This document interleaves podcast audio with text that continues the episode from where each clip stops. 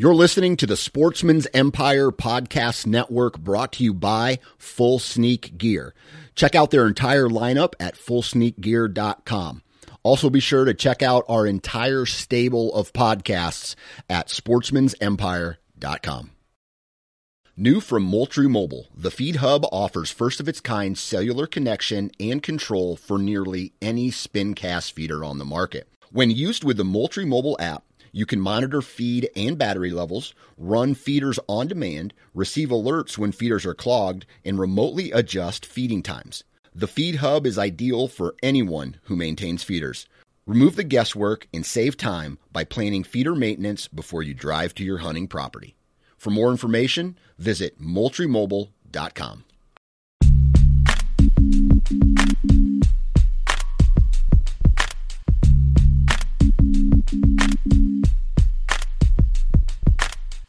Welcome to the Nine Finger Chronicles podcast, brought to you by Exodus Trail Cameras, the number one podcast for bow hunting product information and hunting stories from across the nation. And now, here's your nine fingered host, Dan Johnson. All right, everybody, here we go again. I say, hello, how are you? To this week. Uh, my chair does too. He squeaks a lot. You probably hear this on the podcast. I'll introduce him real quick. That's him. Uh, hopefully, you guys had a great weekend. Uh, we had an absolute blast. Uh, took the family to the Iowa State Fair this weekend, and my daughter got a little bit of education on nature. We went into uh, uh, a building where they did uh, like live births. They had uh, pigs being born, they had cows being born, they had chickens being born, and we were able to watch live in person uh, a cow uh, drop a calf right there in front of like 200 people. And I had seen it several times before uh, on my grandpa's farm growing up, but my wife had never seen that. And the reaction my daughter had was priceless. Just like a whoa, where, what's going on? And then you had to educate her. That's where babies come from, that kind of thing. And uh, uh, so that was really cool to see. We ate a lot of different foods on a stick at the Iowa State Fair. And then we went to a hotel that had a mini water park in it. And uh, you know, my daughter is a fish. My son, he doesn't really know the whole water thing yet, if he how he feels uh, comfortable wise. But uh, we did that, and then we went to a family gathering uh, today, which is Sunday. You guys are listening to this on a Monday, and had a blast. My daughter, I'm very proud of her. Uh, had her very first emergency room visit. She was playing on some uh, equipment at the park, fell, cut her chin open, I for sure thought we were going to have to go and get stitches. The we got there, doctor said, eh, "Nope, we're just going to glue it shut." So uh, he squeezed the wound closed, put the glue on it, and uh, we're back home. It's one of those weekends where I wish there was another day of the weekend. This is almost like every weekend, but just to recoup from the weekend before I uh, before I uh, go hit the cubicle lifestyle for another 40 hours. So that's what I did. Did not have, didn't do really any deer stuff. Um, this is a little premature, but I do later this month into next month.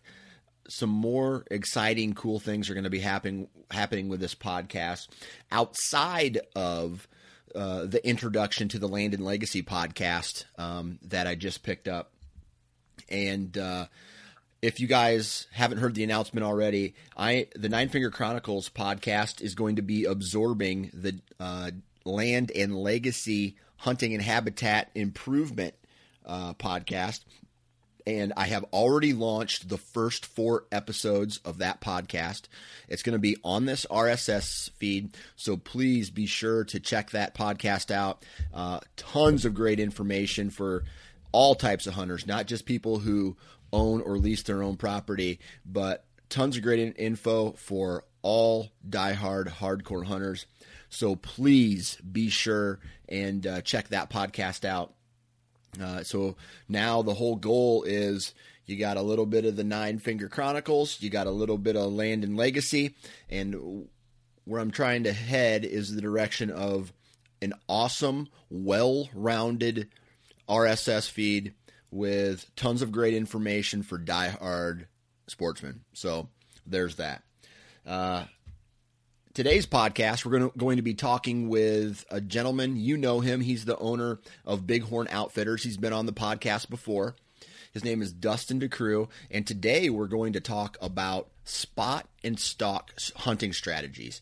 Um, now, these are for mule deer, but a lot of the principles that he's going to be sharing with us today can be used in North Dakota, South Dakota, wherever you're hunting whitetails as well. So these spot and stalk strategies are used for maybe any place that there's whitetail that don't necessarily have a place to put tree stands. So uh, he talks a lot about his process, the strategy that goes along with these spot and stalk spot and stalk hunts. And I find it very interesting because someday I want to spread my wing wings and get into the uh, spot and stalk game as well. Um, and you know, there's always that chance that you're in a tree stand and you see a bedded buck, and instead of trying to wait him out, maybe make a move on him. So uh, there's that option as well. So we got another kick ass podcast coming today. But before we get into that, and uh, it's something that I, I don't talk enough about, and that's Ozonics, right? They're a partner of this podcast. And I just want to share with you guys the moment, you know, there were several moments that led me to believe in the Ozonics unit, the in in the field ozone generator. But there was one specific moment I want to share with you where it was the rut. I was hunting um, this transition period that was right off of a corner of a CRP field or a marsh and a cornfield. And I saw this buck come upwind from me. And he looked to be a shooter from what I could tell. So I wanted to rattle. I, I, I grunted first. He didn't hear me. So I put the horns together. And he heard me and he started coming in. And he did what a, t- a majority of all bucks who are coming in, unless they're really hot and heated and they're really rutted up and they're coming at like a frozen rope to you, this buck didn't do that. He scooped way downwind to me to try to catch the scent of whatever was making that noise and then he was going to probably j hook into it or if he saw something because he he didn't see anything from where I was at. I was in the timber and he was walking the field edge on the opposite side of the field edge where um, I was at. And like I said, he he took this big loop and I didn't expect him to do that. So although I had a, a shooting lane to him, the closer he got I realized this wasn't a buck that I was after. However, he was a four year old. I consider that mature.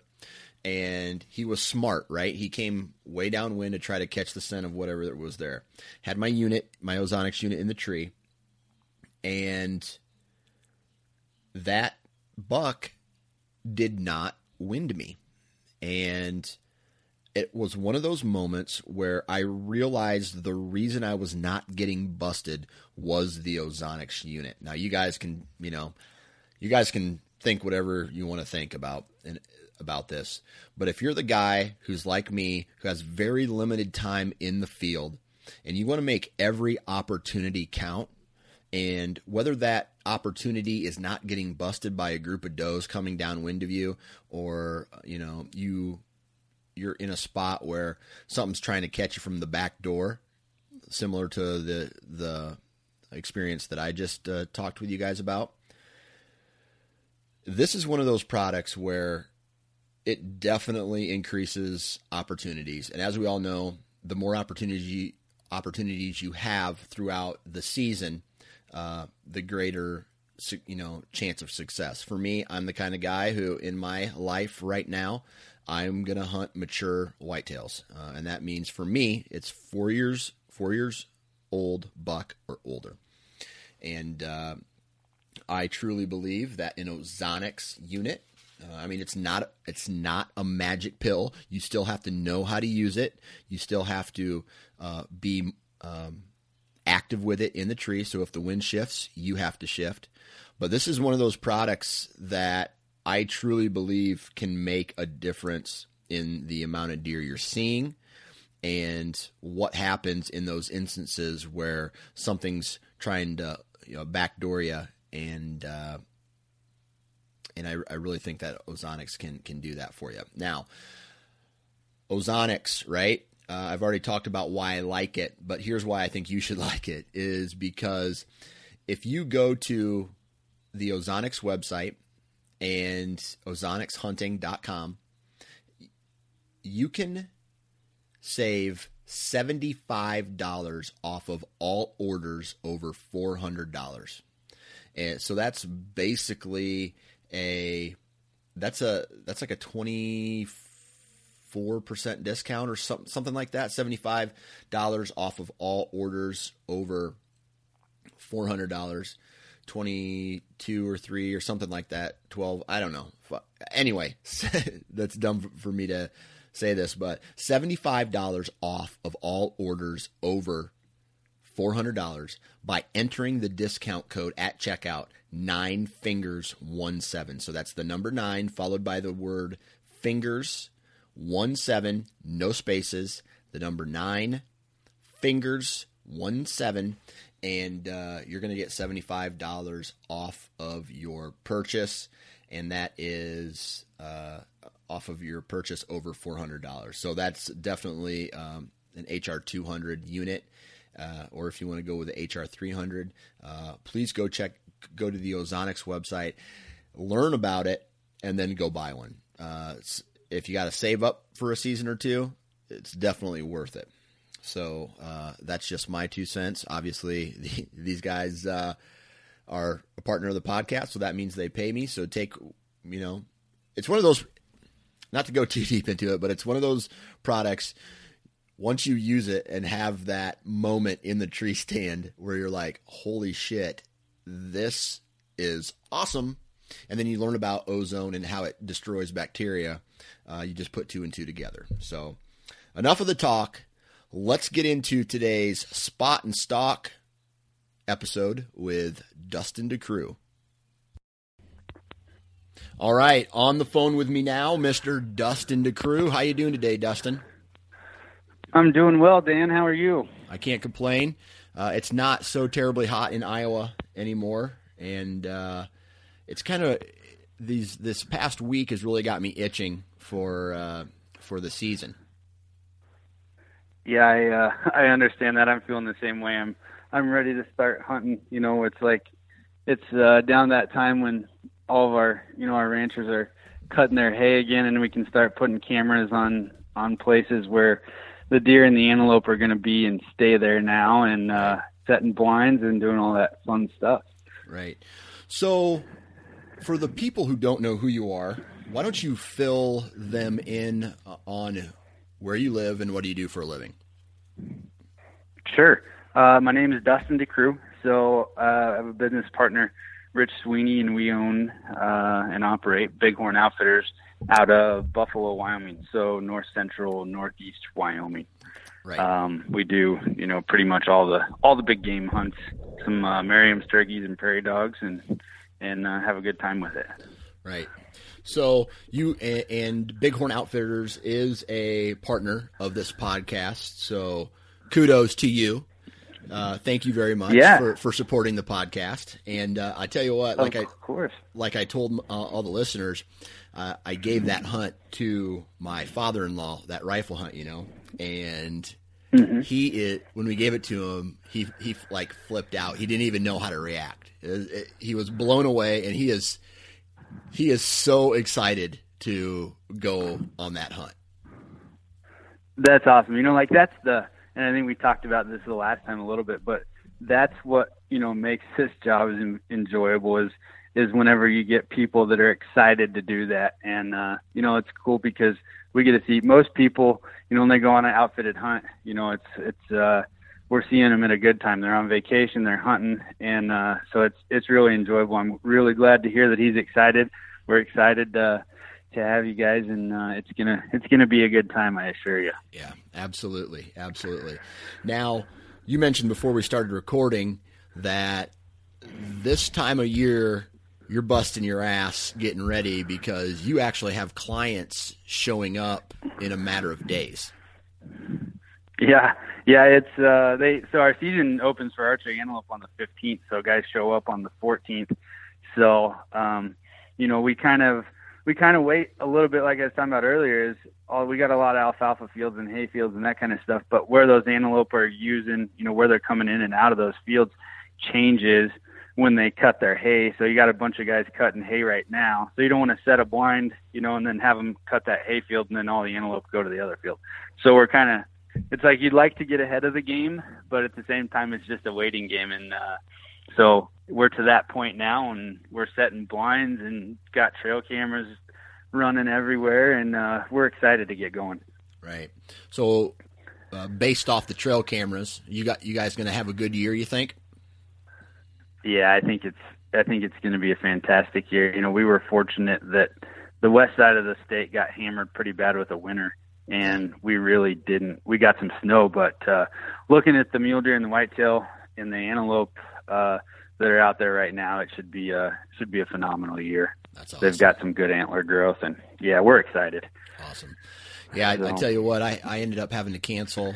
All the listeners know this already, but uh, I ended up having to cancel my elk hunt because I got a kid coming September 28th. Very poor planning uh, on my part, but but both my wife and I are in an, an, agreement now that there are going to be no more kids at all. So now well, I can start making good. those trips. I know. Now I can start making those western trips, man. That's perfect. That's yeah. perfect. Yeah, my my timing was about the same. We've got one uh, September seventh and one October twenty third last year. so the last year it was kind of funny. Uh, you know, Jen, my wife does all the cooking for all the clients, and I think we had like 12 or 13 people there at, at that particular time. It was a big group that wanted to come together, and so I had, I think we had one doe whitetail to shoot in that that morning, and so I left it, you know, at daylight, and I was like, honey, I'll be back by like, you know, eight, and uh, cause that's, you know, shooting a doe whitetail with a rifle is not usually a a day long endeavor, and uh, so it was like 8:15, and this uh, the girl I was with shot her doe, and uh, I see my guy, one of my guides. I see his truck come bombing in down this dirt road, and I was like, "Uh oh!" And I looked down, and I had left my phone in the truck. And I was like, "Oh." I'm the perfect husband. Like, right? Leave your phone in the truck when your wife's going into labor. So, but I uh hauled hauled butt to the hospital and walked in and I had blood on my pants and I'm wearing my you know, wearing my camo jacket. And the nurse just looked at me and shook her head. I was like, sorry, I'm here though. So, but, but, I but you made it in time, right? That timing. Right. Yeah, yeah. absolutely. That's all that absolutely. matters. And I think, I think Jen got the work done and I was able to go out again in the afternoon. So, so that was perfect.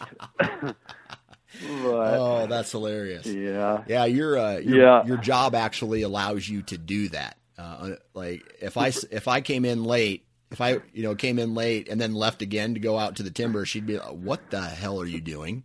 Uh uh-uh. uh Right. Uh-uh. Yeah, I have a, I have a built-in excuse there. That's right. That's right. So, so did you? Yeah. Did you end up starting your business because you loved to to to hunt so much, or was it more of a hey, I see an opportunity because you had some contacts, and that's why you started an outfitter? Outfitting business? You know, I what happened was I guided for Scott and Angie Denny at Table Mountain Outfitters for several years, and uh, at that time, you know, I, I guess I went to school for, to, for construction science, so I would, ran commercial construction jobs and that kind of thing, and then I did my own construction gig in Wyoming for a little while.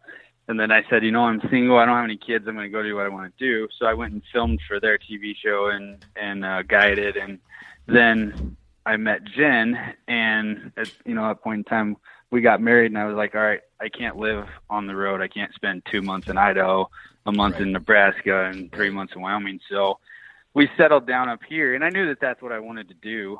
And uh, my business partner Rich and I got together. You know, our families had known each other for for quite some time, and he was working for an outfitter that was selling his business, and so uh, we kind of made that work and ended up purchasing the purchasing the business, and then kind of have have uh, blown it up from the time we bought it. So Nice. it's been it's been good. But I guess to answer your question, yeah, it was it was because uh, you know, for one, I loved being outdoors all the time, but two, it was really cool to share those experiences with people that you know didn't have opportunities or didn't have mule deer, or antelope, or elk running around where they were at. Right. Makes sense. So So how many how many people are you you know typically come through your doors so to speak every year? Oh man, uh, to be honest, I haven't even added it up, but it's a lot. I mean, we're talking, you know, um, I don't know, over. The, I mean, if you had turkeys and prairie dogs and everything, I don't know, 150, 175 guys. Nice. Nice. So Man, so so you have to be one organized mofo uh, throughout the year to make sure all these tags are in order, all these license, all these guys are coming in and out. You know, everybody's got what they need for the hunt, and and uh, and doing it for you know on on basically full throttle for what several months before, Yeah. and then probably after as well. Right. Yeah. I mean, it's realistically, you know, we run we run August fifteenth to December fifteenth, um, and then we do prairie dogs, backcountry fishing trips, which are pretty cool during the summer, and then uh, prairie dogs, and you know, we shoot a bunch of turkeys in the spring. Awesome. So it is, you know, and then we get to do the we do get to do a little bit of the show circuit. We try not to do a lot of it, but we go to the fun ones where I get to hang out with you at ATA and you know that kind of stuff. Right. So, Right. but Cool. but yeah, it's wide open. Well, transitioning now, uh, we after our original podcast, I think this is your second time on, I believe now, and uh, so you're you're in the two timers club. But uh, we discussed having you on again, which is now for a spot and stalk type episode, and really kind of boiled down the spot and stalk uh, uh, methodology for someone who has ever been interested in spot and stalking animals. And I think I, I liked where you were going with this because I felt that uh, spot and stalking, the principles of it can be used just about anywhere. Uh, whether you're out west hunting antelope, Wyoming, whatever, uh, or uh, whitetail or mule deer, or if you're spot and stalking, let's say a whitetail in Nebraska or in some river bottoms, or if you see, or hell, even if you're in Iowa, Illinois, Ohio, wherever, and you see one bedded down in a big CRP field, you might be able to use some spot and stalk strategy there as well. So I'm like, Right, yeah. I'm like, hell yeah, let's do it. So, and, and you guys are basically forced to do it out there because you don't have a, a ton of trees uh, to, or you know, especially with antelope and uh, mule deer, and we'll get into all this. But so, I guess I'm going to let you kind of uh, start it out. Um, talk to us about maybe first of all, high level, what is spot and stalk type hunting, and why is it? You know, why can it be beneficial? Sure. Um, you know, I like you were saying out here, you know, primarily we're going to spot and stalk mule deer and antelope. We do stock spot and stalk whitetails too because our terrain allows it sometimes. Um, you know, in September. Um, but basically, you know, from our end, what we're doing is we are either driving or hiking around, and we're spending, you know, seventy percent of your time looking through your glasses, um, or your, you know, or your uh, spotting scope, and basically what we're doing is looking for an animal that that we think is, uh, you know, fits the bill, and from that point, you know, you're developing a pattern of you know, are you going to go go in below them? Um, are you going to go in above them? What's the wind doing? That kind of thing, and and make a move. And the cool part to me about that the spot and stalk stuff is, you know, it's it's really if it doesn't happen, it's because I didn't do my part, right? You know, it's not like well that that I saw that big buck, but he you know he never made it to within bow range of my tree stand. So this one it really puts you know puts everything on you and um and, and leaves it in your hands to make the right calls and and that's uh that's kind of a cool deal. And now, So- do you, you say that because a majority of the the stalks that you go on are are, are the animal is already maybe bedded or in a, a singular location? Yeah, you know, for like I think I think I remember you had Justin Zarr on um, Yeah. back in I don't know February March or something, but he came on a hunt in I believe it was 15, and so you know most of the time, and I was telling him on the way out, I was like, I bet 90% of our mule deer we shoot between 10 a.m. and 4 p.m. and Right. you know which kind of goes against like you know everybody's normal thinking of crepuscular animals is is you know well they're not active. And you're like well that's that's exactly right. That's the idea. So but yeah we pretty much for the mule deer uh we're going to watch them at, ideally we we watch them at daylight or find them you know sometime in the first hour after daylight. And then if we when we find one we like we just basically stay on him and watch where he goes to bed. Okay. um, so that's kind of our primary our primary goal there is to find a buck and watch him bed. Okay. So- And is it typically that easy um, that you're you're driving around the roads and you're you're you're you know you just keep continue checking these spots that you probably identified before um, you know the season even started. Uh, it, you locate an animal and then you watch it bed. Um, so what happens at that point if you've located an animal and it uh, it's worth going after, but you don't see it bed, like it crests crests a ridge or it um, drops into a ravine or a coulee or something, and, and you can't you can't see it actually bed. Do you still go after that animal? Yeah, you know, sometimes you do, um, because sometimes that's your your option. Because from then, you know, like where we're hunting, a lot of this stuff is it's uh, it's not real far from the top to the bottom. It might be, you know, a couple hundred yards, you know, elevation wise, but it's pretty steep, and there's lots and lots of uh, rocky cuts and um, bentonite wash banks, and you know, and so I would say, I would say at least half the time, if not more, um, of the bucks that you spot that are on their feet, they will go out of sight. And whether or not you can see them bed, you know, is kind of a kind of a toss up. Um, but so that definitely happens. And you know, Justin's hunt, the one where he actually killed the deer. Uh, I guess there was a bow hunter die episode of it. Yep. Um, but basically, we uh, watched this deer at like 6 a.m. and we watched him for, I think it was four hours, and he went into a big draw, and we're like, perfect, he's in a draw right there, and um, you know, he just he just disappeared, and so from that point, what we ended up doing was going on the upwind side and making about a half mile loop and we'd walk about 10 feet and glass down into the draw and walk 10 more feet and check in every sagebrush and everything we could see because we knew he was going to bed on the shady side. Right. So, so at about, I think it was noon, um, noon when we finally, when we finally relocated him and he was bedded, he was bedded at the bottom of the bank. So kind of in the bottom of a dry creek bed and I could see that the sunlight was hitting like half of his body was in the shade and half of it was sunny.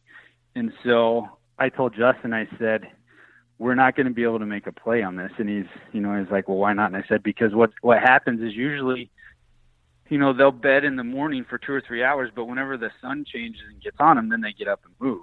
And so that's exactly what that deer did. And he moved up into a draw that we couldn't see again. So, we looped around and it just worked out. He was bedded in this big hole uh, in the shade and, and we were able to make it work. So, but yeah, that, that happens a lot. And that's definitely the hardest part of it is whenever you can't see him bed, you just got to sneak in there real slow and see what happens. So you mentioned a, a lot of things here. We, we talked about you mentioned the wind, you mentioned the sun, uh, obviously the terrain. Break those down for us, and you know, talk about why each one of those is important in a uh, you know, in a stock because for a whitetail hunter who is a tree stand, you know, we play the terrain where how the animals use the terrain, you know, and, and yeah, right. on a spot and stalk, the animal is, uh, you know, in one position, like you kind of mentioned, in, in one little area, and you are having to use the terrain to move to that location. So it's almost like the roles have reversed at that point where you're mobile and the the animal is not. So break all those down about so you see you see an animal or you know where this animal's going. Let's talk about what your thought process is on how you actually get yourself close enough for a bow shot. Sure. Um, you know, the first the first thing that I think about, you know, in that scenario is you find a deer, he drops in here. Um, the first thing I think about is the wind. Um, you know, no no different than than a whitetail hunter, even in a tree stand, is saying, okay, the wind's coming this way, so that eliminates half the direction that I can get to him with. Um, you know, so then you say, okay, I can work from the I can work from the east side um, because we've got a west wind, and then from there, you know, it goes into the sunlight's not as big of a deal until I get there, but uh, but the terrain. So I'm going to say where I can go from you know one side, and a lot of times what I do is if I have a really good idea, you know, within maybe five ten yards of where that deer's bedded, I'll sit there and range a bunch of stuff, like range that spot, and then I'll range a bunch of landmarks around there that I think I might be able to get to you know, so I can say, okay, I think that deer's bedded in that cut, and you know that big rock or that whatever that big sagebrush or whatever it is is 40 yards from that cut. Okay. And so, you know, I I'm like, okay, if I can get to that sagebrush, you know, I know I'm going to be in range, and you know, so that's that's kind of how I how I do the terrain part. But uh, I usually, you know, there's two. I guess there's two methods um, whenever you're when you find a buck, let's say he's bedded in that hole, right? So the easy one that everybody does is, well, let's just go around behind him and we're going to come up over the top, right? Because he can't see you. And um, which is a great idea, and it's a it works it works a lot, you know, to get close enough. But the problem is, is that you don't have a shot a majority of the time when you come in above them and they're bedded. Right. So a lot of times what you know what I what I do now and I find myself doing it more and more is I'm going to come in in their face and try to stay out of sight um, to a point to where at least if he stands up, um, you know, we're going to have a crack at it. Right. Um, or we're we're not going to have him stand up and be able to see the top of his head, you know, um, because we're too far above him or we're right above him to where you can't see anything shoot at. Gotcha. So, and there's, I don't know that there's a, a right or a wrong way. It's probably each situation determines that, you know, for each individual hunter. But I do, I find myself more and more trying to come in from pop up right in their face, um, you know, or coming in, come in below them and throwing a rock up there or doing something to get them to stand and then you know, and then taking a poke. Right. So, so then, you know, you mentioned kind of coming over the top of them. How do how are these deer bedding in these? Are they bedding with? Okay, let me start over with that. Uh, when these deer go to bed, are they mm-hmm. bedding similar to like a Midwestern where they're gonna they're gonna kind of bed on the military crest of a downwind or a, uh, and the wind's coming over top of their back and then they can see what they can't smell, or is it completely different out there? For uh, no, yeah, yeah, no, you're. I mean, you're right. In the sit, I guess what determines it, like early season. Um, you know, like in September, like when we start this stuff up September 1st, what really determines their bedding location more than anything else is the sun and the heat, right? Because it's not like they can go lay on this side that has little tree, you know, has some cover, but they're they're not going to lay out in the sun in the heat in the middle of the day. So their first first priority is find a shady spot. Right. Um, you know, and and if the wind, I guess it, for them, I would imagine, you know, if the wind is coming over their back to so they can smell what they can't see, then that's a bonus. But from my experience, it's definitely, you know, we're going to get into a shady spot um, and hide out there. And okay. if the wind is good, it's good. It's not, it's not. So that kind of helps too, you know. Yeah. I mean, that helps the hunter because sometimes it does open up, you know, the ability to get there from the easiest direction just because the the wind is right. So it's almost like they would prefer shade to get out of the heat and sun as opposed to having the best possible wind conditions for their nose. Yeah, yep, and you have to think too. So, and I tell people this about antelope, but um, you know, mule deer, a whitetail's first sense, right? The one they use the most is what is their nose. Yep. Right, like that's their their number one sense for protection. Um, mule deer use their eyes more than their you know more than their nose. And people think they can't smell, which is a total farce. They can, um, but they are so accustomed to being in that terrain to where they can see things and they can hear things. Right. Um, you know, a lot of times before they can smell it. Right. So, so they trust that sense, uh, their sense of sight, you know, before they, I guess they make that their priority before their nose. Right. Okay. All right. So, so then, um, you know, you, you're you've located them and you're starting to put the stalk on them. How are you using terrain? You know, elaborate a little bit on how you're using terrain to cut the distance between where you last saw them or where you think they're at as opposed to you know you said you you mentioned I got to I got to start ranging um, landmarks and that's mm-hmm. going to tell me how far I need to go and how you know far I need to get to to get a shot. How do you use the terrain to cut the difference between where you last saw them and where you need to be for the shot? Um, you know, the I guess the the easiest way, or two things to think about is like one, um, a lot of times these deer are bedded in holes or at like the bottom of a vertical bank, right? So usually the easiest way to get close is you're going to walk up on higher ground above that cut or above that shelf or whatever it is. And you can walk up above there because these banks are so steep. Like, Dan, we're talking like 30, 40 feet of pr- pretty much a vertical drop. Okay. You know, like you couldn't, you couldn't walk up it. So when they're at the bottom of that, they can't see anything like from the top lip. Like if you're sitting at the bottom of the Grand Canyon, you know, you can't see any of the flats outside of the rim. Right. So if you if you think about it in that regard, you know, we walk outside of the rim till we get to where we're, you know, kind of in the ballpark, and then it really just is is dependent upon what terrain is there.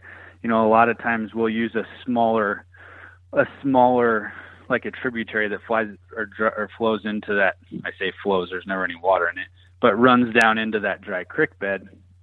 So you can slide down in there and then work your way up the, the creek bed to whichever finger you think he's in. Okay. Um, we also another thing, and I don't know how to. I'll do my best to explain this, but so let's say that uh, imagine imagine the letter Y, right? Mm-hmm. And so the main draw is the bottom of the Y, and then it goes up, and that one is formed because two smaller ones run into it. So let's say that the deer is bedded at the top side of the, the left side of the Y. Okay.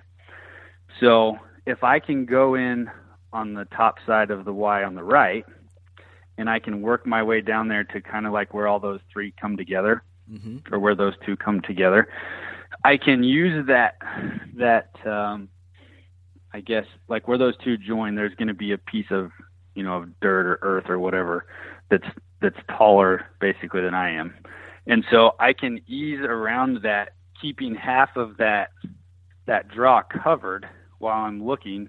You know what I mean? So it's not like I just have to peek my whole body out there to find where he's at, but I can like take a half a step at a time and kind of peek around there until I I see a butt or I see a nose or you know something like right. that, which will help me where he's at. That's a tough one to explain, but right. No, um, I get it. I don't know if that.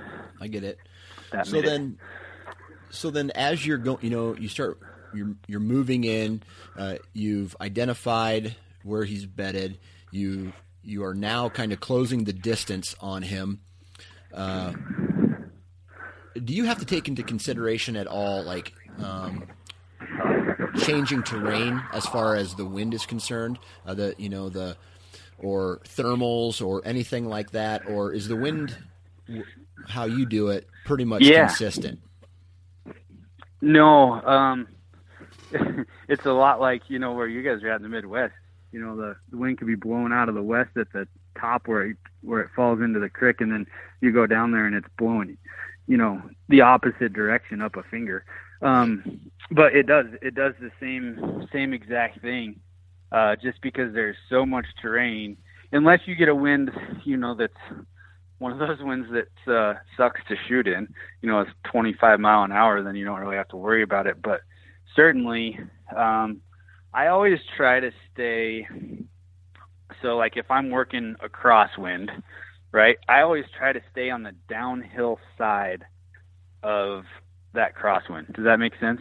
Yeah. So, if there's a if I'm coming up to a draw and I'm working, you know, I'm working my way uphill up a drainage, and that wind's coming from right to left.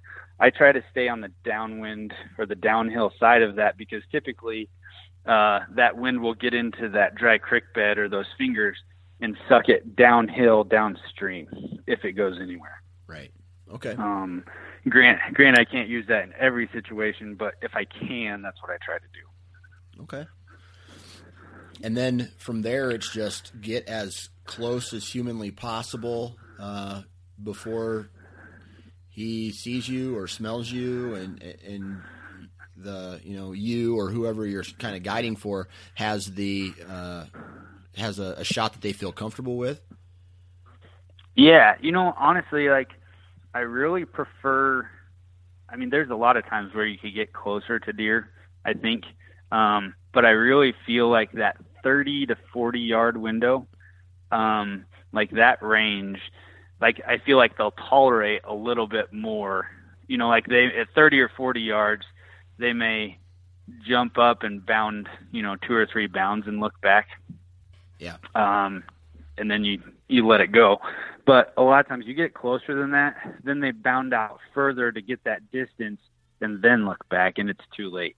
Right. So, um, the other thing is, um, you know, trying to get them up, trying to get them to stand up, because a lot of times, if you're on your knees in the sagebrush and they're up in a hole or whatever, you can see their head or maybe the top of the back or whatever that is.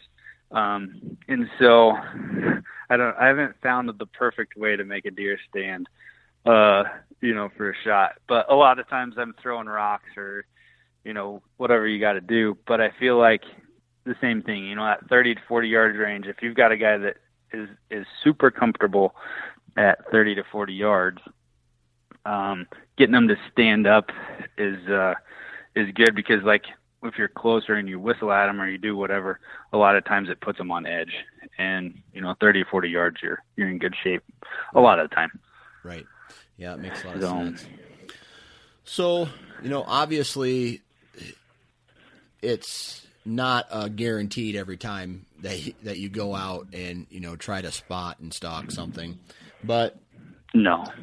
How do you handle you know, because obviously you're not the just because you're after one deer doesn't mean there's one deer there.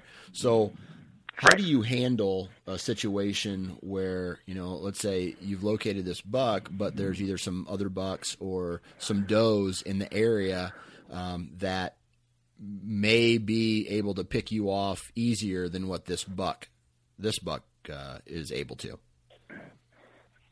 yeah, uh, and that happens a lot. You know, I mean, especially the first part of September, those bucks are bachelored up. You know, just like the whitetails are everywhere else. And uh, you know, so you are you're playing against three, four, five, you know, or more deer um, during that scenario. And a lot of times, what I will try to do is if I know, like, say we know this deer's in, you know, in this spot, and I know that I can get to him by coming from one direction, but there's other deer there.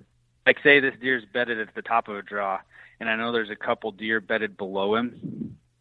Um, you know, I use that as, as the same way I would think about the terrain is okay.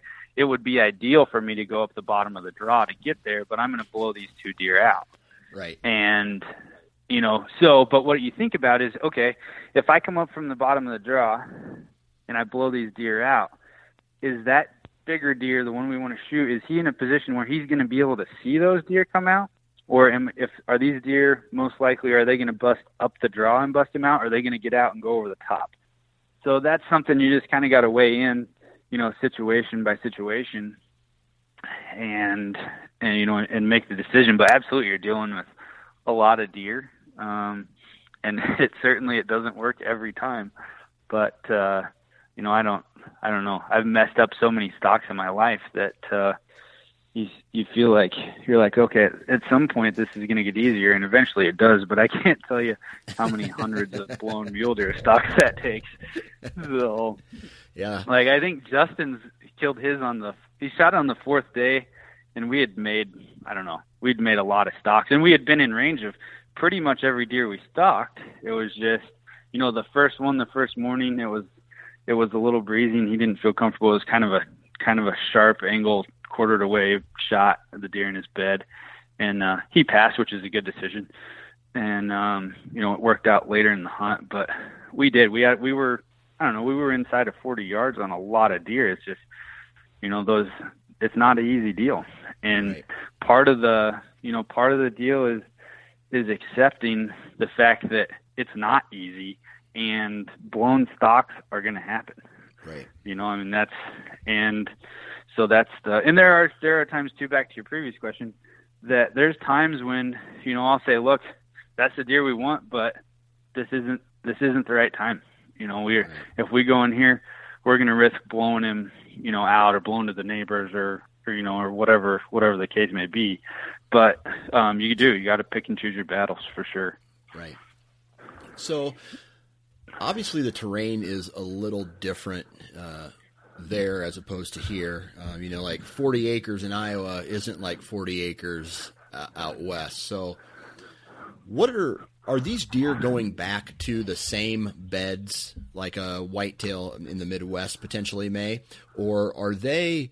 Um, you know, just kind of going wherever the, the the first available bed is, or do they have a pattern uh, of certain beds that they like to go to?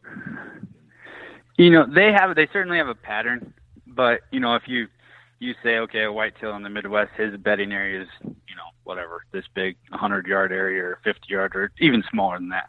Um, out here, you know, there's a lot of times you will. You'll see the same buck in the same bed for you know several days, um, but they usually you know they'll have a drainage or two or three fingers that they like to bed in and I don't know, you know, if there's say six or eight, ten beds that they like.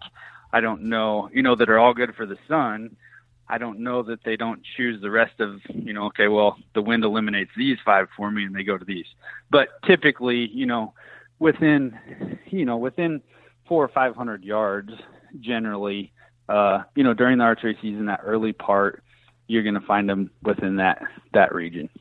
Gotcha. So, but So then on Is- you know when you're you're trying to pattern some of these deer, right? So the the spotting part of it is mostly done for your from your truck. Now, based off historical data on some of the properties that you hunt, um, if you don't see anything that uh, you know that you you're not seeing anything from the truck that day, do you ever go out and check specific locations that have produced for you in the past, like spot, spot, you know, like stalk up on a spot, assuming there's a deer there, but you don't know for sure if there is one or not?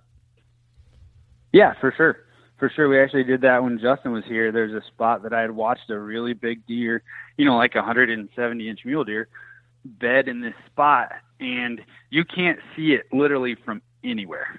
Um, you have to be, you have to go, go down this draw and climb up on this, this, uh, just a little ridge that creates kind of a bowl that's about 10 yards wide.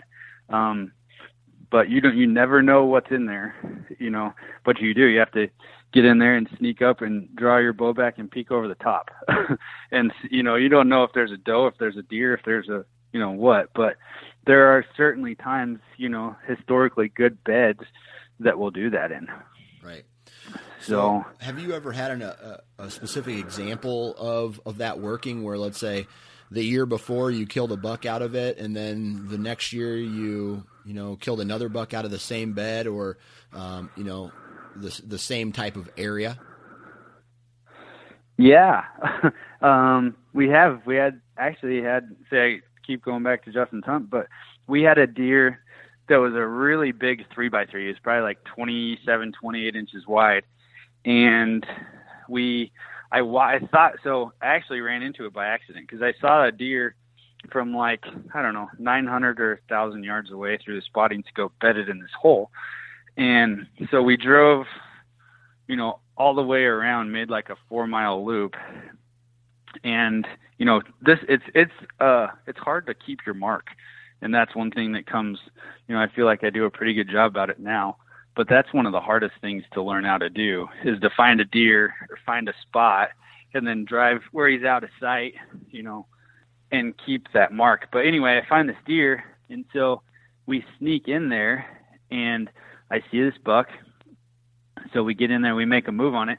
Well, it turns out like from where I was at, there was two fingers that were parallel to each other and the buck, the three by three was a different deer than we saw originally. Okay. Um, but but anyway, that spot where we had that, we were like ten yards, and all we could see was the tip of his antlers. It was like a four foot vertical bank, and he was laying right there in a hole. And uh, so we didn't have a shot. But the next year, um, so that was last year. I took a guy and I said, you know, I've seen a lot of deer in this bed, and was telling him the story. And I was like, we're just gonna go see what happens. And so we we did. I made the same stalk that I did with Justin, except for I learned one thing: I can come from the other direction and get about ten or fifteen yards closer. And uh, so we went in there, and there was a buck laying there, and he uh, he actually shot over the top of it. But I mean, essentially, the stalk itself worked. You know what I mean? And it was right. a a good mature buck. And uh, so yeah, that would be one example for sure, off the top of my head that I've got that that it does work occasionally. Gotcha. So, all right. So now I want to talk about the guy who, you know, like me, right? I'm gonna I want to come out west and I want to hunt some public ground um, for, let's say, a mule deer or an, or an antelope. And I know th- those two animals are probably completely different as far as maybe where they bed every day, uh, and may, or maybe I'm mm-hmm. wrong. But let's say a guy wants to come out and he wants to hunt some mule deer on some public ground out there.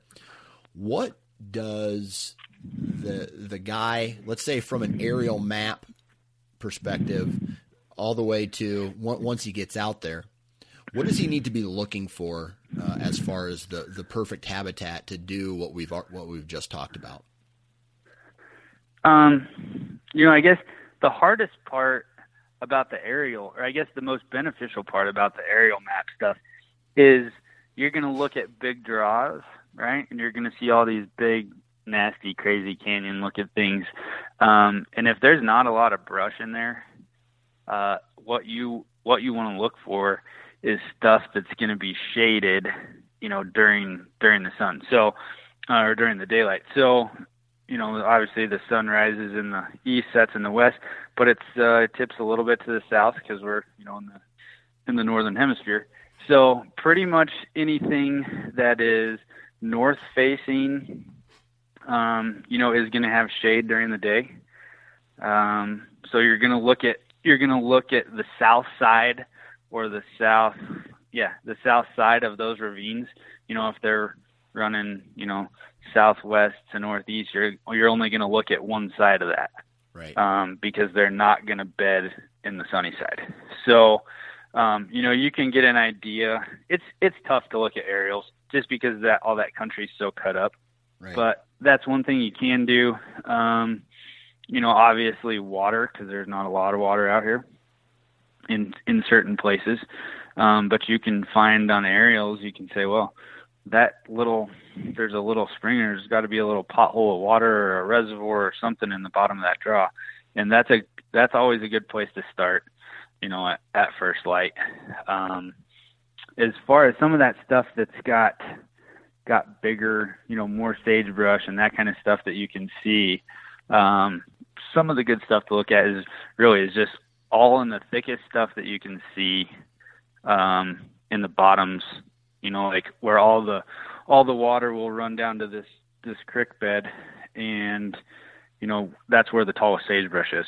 So that's a good place to start. You know, if they can't bed in those cuts in the you know in the drainages and that kind of stuff, they'll certainly go for tall sagebrush because that's the next shadiest spot. Okay.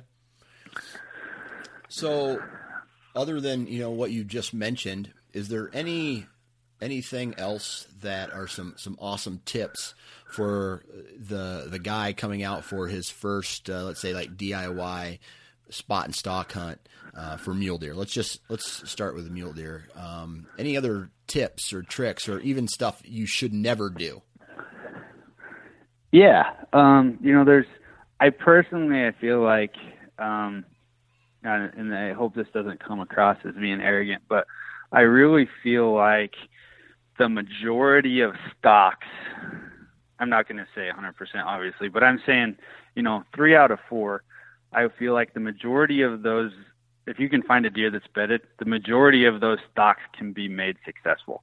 Um, and I guess the biggest, the one thing, if I would tell anybody that's coming to do this, you know, on their own or with anybody or whatever, um, the biggest, most important piece of this whole thing is having patience.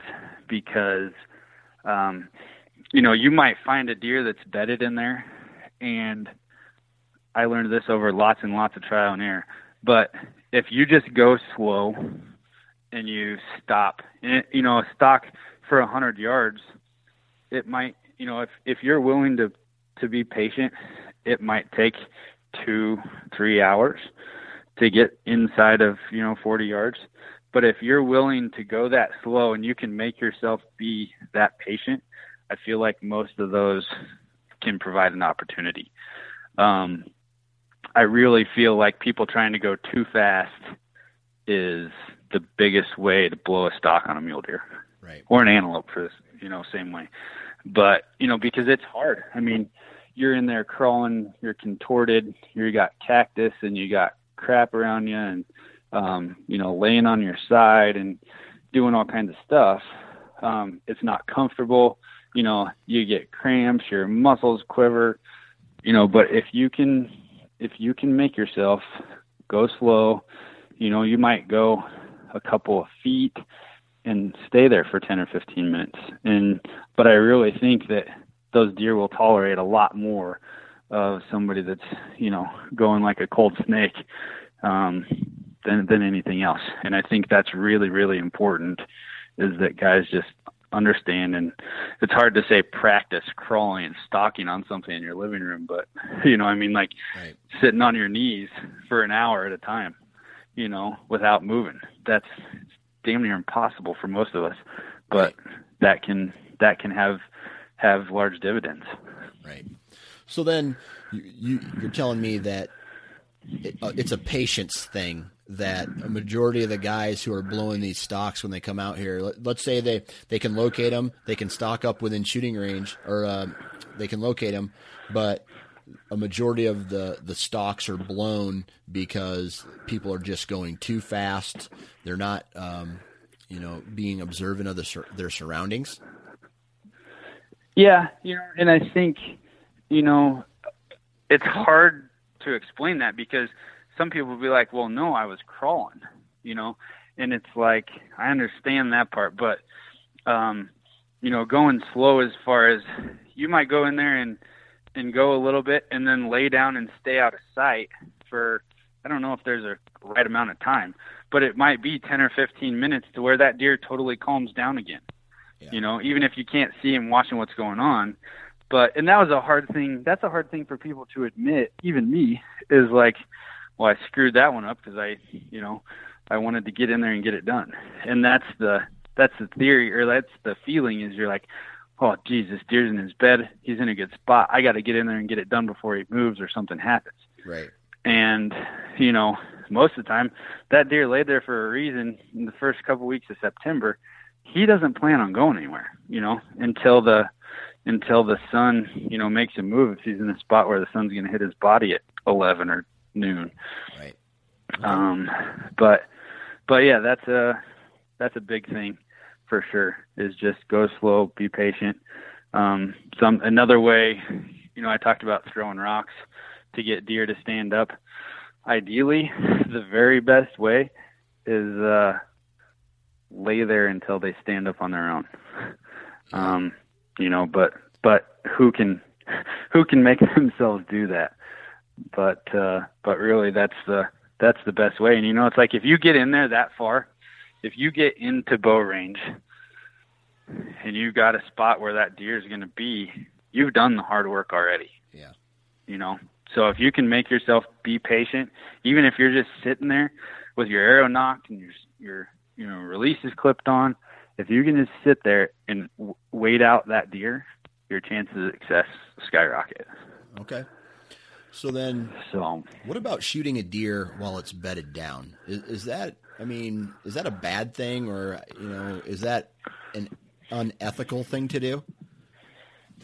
No, I have absolutely no problem with shooting deer bedded. Um, you know, it's like it's funny. A lot of the networks don't allow you to show a deer being shot in its bed, Really? and um, yeah, yeah.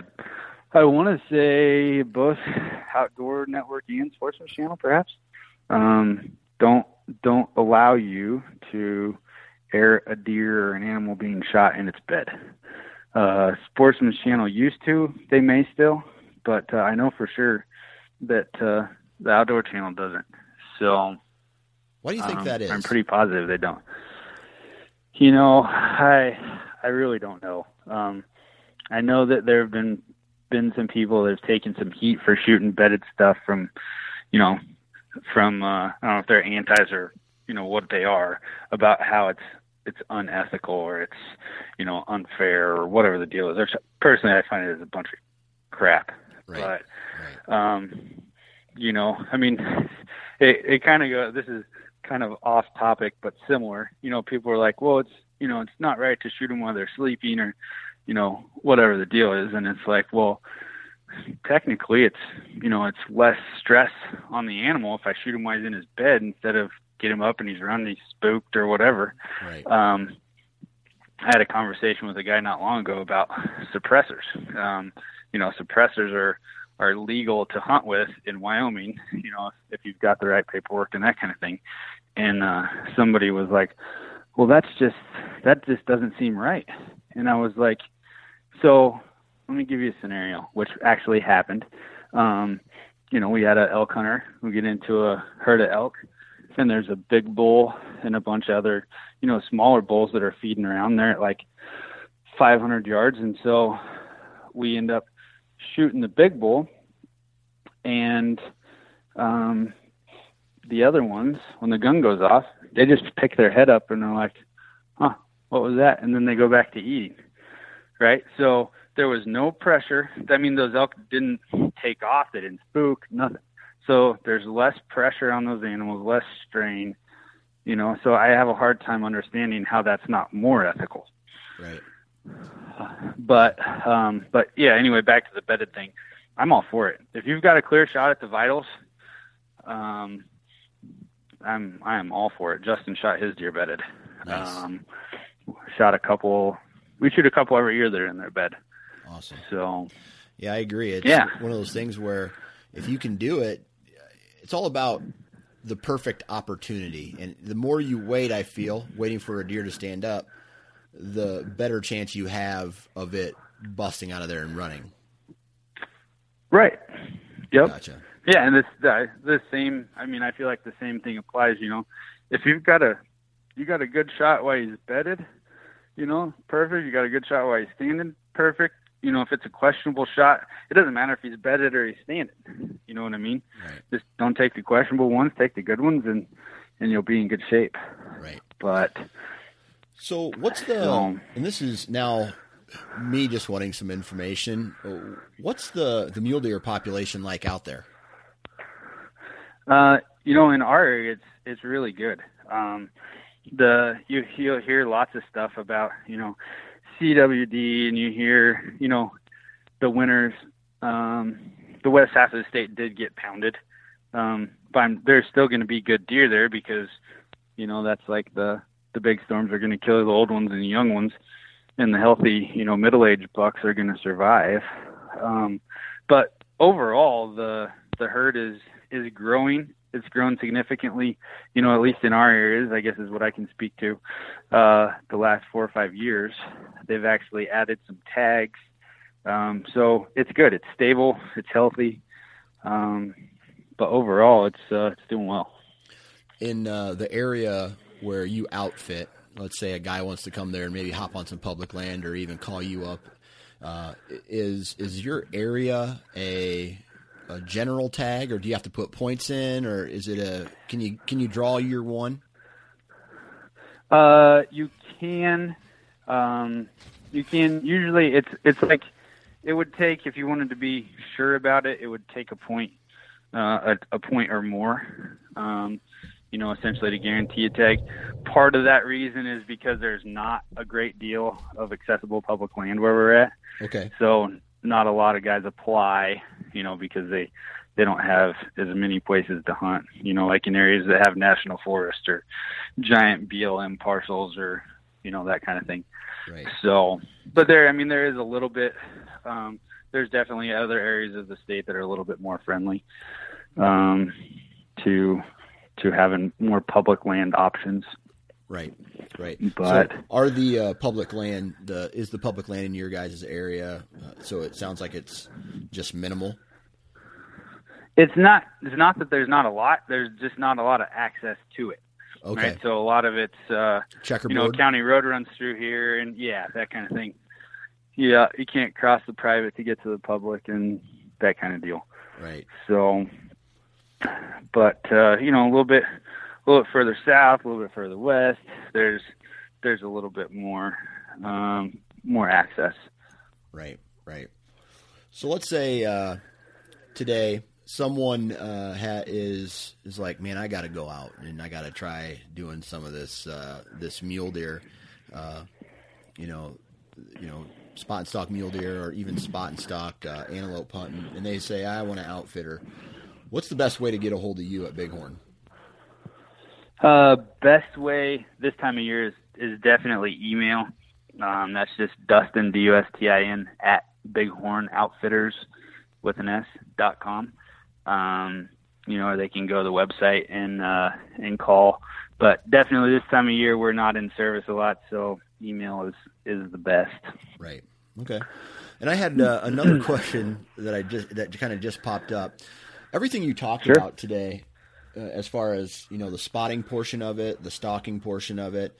Um, do you think that those principles could work for whitetails in states like North, South Dakota, Nebraska, and maybe even into Kansas, where there's you know people do a lot less uh, tree stand hunting?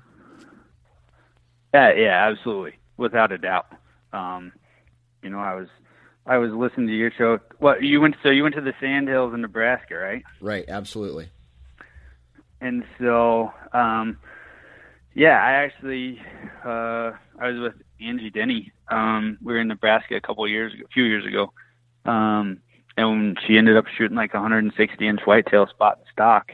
That same kind of deal. It was, you know, there's some creek bottoms and or dry creek bed kind of deals that are brushy, and uh, we just use the terrain to get in there. But I really think that if anybody, you know, you think about the wind, you think about the terrain, and if you can watch them bed, um, I think that that's a, a fantastic avenue.